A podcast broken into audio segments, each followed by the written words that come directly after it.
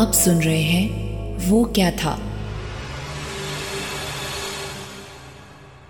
George library काफ़ी सालों से बंद पड़ी थी। पहाड़ पे बनी ये लाइब्रेरी एकदम सुनसान सड़क के कोने में थी। किसी जमाने में यहाँ स्कूल के बच्चे आते थे। यहाँ से पहाड़ों का नज़ारा लेते लेते वो किताबें पढ़ते थे। पर कंप्यूटर और इंटरनेट के ज़माने ने इसके दरवाज़ों पे हमेशा हमेशा के लिए ताले लगा दिए। इसके ओनर थे पैट्रिक जॉन। पैट्रिक जॉन कर्जे से बहुत परेशान थे और एक दिन अचानक से कहीं गायब हो गए। पैट्रिक एक स्टोरी राइटर भी थे। वो सस्पेंस, शॉर्ट स्टोरीज की किताबें पब्लिश करना चाहते थे। पर इससे पहले वो ये करते वो ना जाने कहाँ गायब हो गए। लोग कहते हैं वो लोगों का पैसा लेके भाग गए। पर कुछ पुराने लोगों ने पुलिस से दावा किया है कि उन्होंने पैट्रिक जॉन को अक्सर लाइब्रेरी के आसपास देखा है।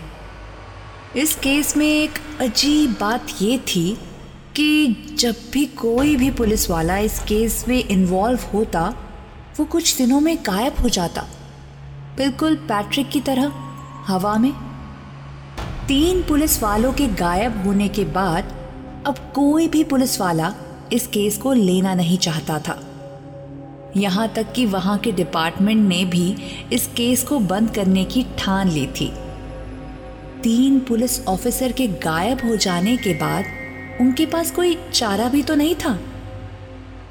शमशेर सिंह नया नया पुलिस अफसर लगा था। जैसे ही उसने पैट्रिक के केस के बारे में सुना, उसने ठान लिया कि वो इसकी तह तक पहुँच कर ही रहेगा। करीब दस लाख का कर्जा था पैट्रिक पर, जो आज के जमाने में कोई बड़ी बात शायद ना हो, बट पहाड़ों में पंद्रह बीस साल पहले इस रकम की काफ़ी अहमियत थी। शमशेर के इस डिसीज़न से बाकी पुलिस वाले उसका मज़ाक उड़ा रहे थे। इंस्पेक्टर नेगी ने कहा अरे शमशेर क्यों फालतू में गड़े मुर्दे निकाल रहे हो?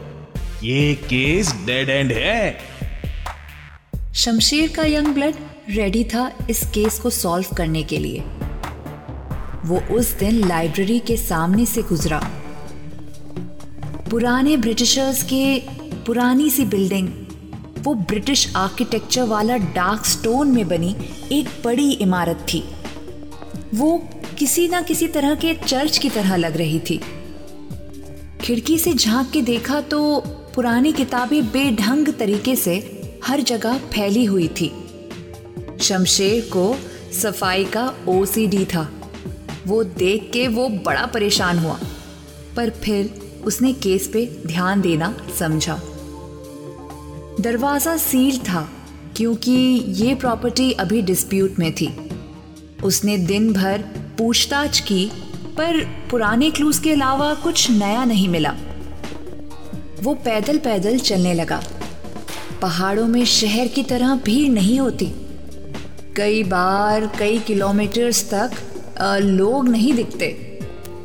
इंस्पेक्टर शमशेर भी कुछ ऐसे ही रास्ते से गुजर रहे थे। तभी उसने देखा कि एक बच्चा बस्ता टांगे आगे चल रहा है। उसके हाथों में बहुत सारी किताबें हैं। चलते चलते उसकी किताबें नीचे गिर गई। शमशेर भागा और उसने उस बच्चे की हेल्प की। अरे बच्चे इतनी किताबें लेकर कहाँ चले? शमशेर ने बच्चे की तरफ़ देखा। वो बच्चा बहुत ही खूबसूरत था। पहाड़ी बच्चे की तरह। गोरा चिट्टा उसके गाल लाल थे आँखें नीली थी और बाल थोड़े भूरे से थे। बच्चे ने बोला मेरे दादाजी ने बोला कि सारी किताबें लाइब्रेरी में रख के आना। लाइब्रेरी? लाइब्रेरी शब्द सुन के शमशेर के कान खड़े हो गए। उसने झट से पूछा कौन सी लाइब्रेरी? बच्चे ने इशारा किया और बोला वो जो वहाँ है उधर पहाड़ के कोने में। शमशेर के कान झट से खड़े हुए। शमशेर ने झट से कैलकुलेशन की। अगर पैट्रिक जो लाइब्रेरी का ओनर था, वो ज़िंदा होता तो उसकी उम्र इस बच्चे के दादाजी जितनी तो होती ही होती। ये बच्चा भी थोड़ा एंग्लो इंडियन सा लग रहा था। शमशेर ने ठानी कि वो बच्चे से ज़्यादा क्वेश्चन नहीं पूछेगा। जनरली बच्चों से क्वेश्चन पूछते हैं तो वो थोड़े सेंसिटिव होते हैं। उसने सोचा कि चलो इस बच्चे का दोस्त बनने की कोशिश करें और इसके साथ चले। शमशेर ने बोला अरे आधी बुक मुझे दे दो मैं तुम्हारी हेल्प कर दूँगा। बच्चे ने झट से बोला नहीं दादाजी नाराज़ हो जाएँगे। उन्होंने बोला था कि लाइब्रेरी तक अकेले आना है। अगर वो आपको देखेंगे तो गुस्सा हो जाएँगे। शमशेर ने बोला अच्छा मैं तुम्हारे साथ लाइब्रेरी में नहीं जाऊँगा। पर उसके बाहर तक तुम्हारे साथ चलता हूँ। वैसे भी अगर ऐसे किताबें गिराते हुए चलोगे तो वो गंदी हो जाएँगी। और फिर तो दादाजी और डांटेंगे, है ना? बच्चे को शमशेर की बात ठीक लगी। वो मान गया। उसने आधी किताबें उसको दी और वो दोनों लाइब्रेरी की तरफ़ चलने लगे। पहाड़ों में एक जगह से दूसरी जगह जाने के काफ़ी शॉर्टकट्स होते हैं। बच्चे ने शमशेर को एक अलग रास्ते से गाइड किया। शमशेर चलते चलते जहाँ एक्साइटेड था, वहाँ उसके दिमाग में कई सारे सवाल घूम रहे थे। आखिर ये बच्चा किताबें क्यों लेकर जा रहा है? वो लाइब्रेरी तो बंद है तो इन किताबों का पैट्रिक करेगा क्या? जैसे जैसे कदम बढ़ रहे थे, वैसे वैसे शमशेर के मन में सवाल भी। बच्चे ने चुप्पी तोड़ी। सर आ, आप यहाँ नए आए हो ना? शमशेर ने कहा हाँ। बच्चे ने बोला आपसे पहले जो अंकल थे वो भी लाइब्रेरी आते थे। दादाजी को अच्छा नहीं लगता था। वो बोलते हैं कि लाइब्रेरी में एंट्री सिर्फ़ पढ़ने वाले लोगों के लिए है। आप बुक्स पढ़ते हो ना? शमशेर का मुँह ये सुनते ही सूख गया। जो केस सॉल्व होते दिख रहा था अब वो पेचीदा सा लगने लगा। उसने बच्चे को बोला हाँ मैं बुक्स पढ़ता हूँ। बच्चे ने स्माइल की और वो बोला पता है मुझे भी बुक्स लिखने का शौक है। जैसे मेरे दादाजी को है। हम दोनों आजकल एक साथ एक किताब लिख रहे हैं जो कभी भी खत्म हो सकती है। मैं आपको वो किताब ज़रूर भिजवाऊँगा। शमशेर उसकी अजीब बातों में केस से जुड़ी कड़ियाँ ढूंढ रहा था। तभी वो दोनों लाइब्रेरी के गेट के पास पहुँच गए। जी हाँ ये वही जॉर्ज लाइब्रेरी थी। बच्चे ने कहा अब आप यही रहो और बुक्स मुझे दे दो मैं ले जाऊँगा। थैंक यू शमशेर बहुत ज़्यादा कंफ्यूज था। उसने बच्चे को लाइब्रेरी में घुसते देखा। इस पूरी कश्मकश में शमशेर ने काफ़ी देर में रियलाइज़ किया कि लाइब्रेरी का सील डोर अब की बार खुला हुआ है। उसको कुछ समझ नहीं आया। अभी दो तीन घंटा पहले जब वो यहाँ आया था, तब दरवाज़ा सील था और शाम होते ही खुल गया। आखिर ऐसा कैसे हो सकता है? उसने ठान लिया कि उसको अंदर जाना चाहिए। उसको बच्चे की बातें बार बार ध्यान आ रही थी। दादाजी को बहुत बुरा लगता है। अगर कोई लाइब्रेरी किताबें पढ़ने नहीं कुछ और करने आता है। दिन ढल रहा था। लाइब्रेरी के अंदर रोशनी धीरे धीरे कम हो रही थी। चारों तरफ़ टूटे शेल्व्स, पुरानी फटी किताबें पीले पन्ने चूहे और मकड़ी के जाले हर एक कदम पे लकड़ी के करहाने की आवाज़ आ रही थी। शमशेर पैट्रिक को ढूँढने लगा। उस बच्चे के हिसाब से वो यहीं कहीं होगा। लाइब्रेरी में घूमते घूमते उसको एक दरवाज़ा दिखा। दरवाजे के अंदर से एक रोशनी आ रही थी, जैसे अंदर कोई बैठा हो। शमशेर को लगा कि कुछ तो गड़बड़ है। उसने सोचा कि किसी कांस्टेबल को बुला लेना चाहिए। शमशेर ने स्टेशन में फ़ोन किया और किसी ने फ़ोन का जवाब नहीं दिया। ऐसा शायद इसलिए भी हुआ हो क्योंकि पहाड़ों में शाम को कांस्टेबल ढीले हो जाते हैं। लोग घर की ओर चले जाते हैं और रात को एकदम सन्नाटा सा होने लगता है। शमशेर को इस बात पर बहुत गुस्सा आ रहा था। उसने गुस्से से फ़ोन को वापस जेब में रखा और तभी उसको उस बच्चे की आवाज़ आई, जिसके साथ वो अभी यहाँ आया था। ऐसा लग रहा था जैसे वो किसी से बात कर रहा है। जब उसने ध्यान से सुना तो आवाज़ उस दरवाजे के पीछे से आ रही थी, जहाँ रोशनी थी। उसने बिना किसी आवाज़ के उस दरवाजे को हल्के से खोला। दरवाज़ा खुलते ही उसके होश उड़ गए। वो कमरा एकदम नया लग रहा था। चमकती हुई एंटी कैंडल स्टिक्स वुडन अलमिराज और कमरे के बीचों बीच एक टेबल और चेयर जिस पे कुछ बुक्स फैली हुई थी। पेन और पेपर्स ऐसे पड़े थे, जैसे अभी कोई उस कमरे में था और उनको इस्तेमाल कर रहा था। शमशेर एकदम से चौकन्ना हुआ। उसने कमरा चेक किया, पर हैरानी की बात यह थी कि ना वो बच्चा वहाँ था और ना ही पैट्रिक। वो सोच में पड़ गया। उसने एक बार फिर फ़ोन लगाने के लिए मोबाइल निकाला, पर इस बार सिग्नल जा चुका था। तभी उसकी नज़र सामने रखे टेबल पे पड़ी।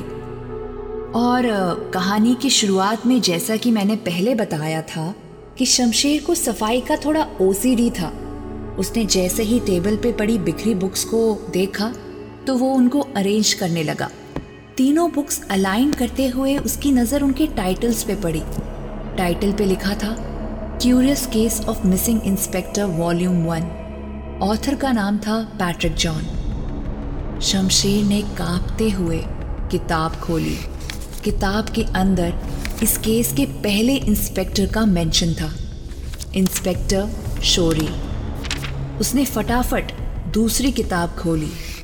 उसमें दूसरे इंस्पेक्टर का नाम था, इंस्पेक्टर कामले उसको पता था कि तीसरी किताब में हाल फ़िलहाल में ही गायब हुए इंस्पेक्टर सरबजीत का ही नाम होगा। अफसोस की बात यह है कि उसका शक सही निकला। फटाफट पन्ने पलटने के बाद उसको मोटा मोटा समझ आ गया कि कैसे सारे इंस्पेक्टर उस लाइब्रेरी तक पहुँचे और फिर गायब हो गए। ये सब देख के शमशेर की सिट्टी पिट्टी गुल हो गई। उसकी उंगलियाँ एकदम सुन पड़ गई थी।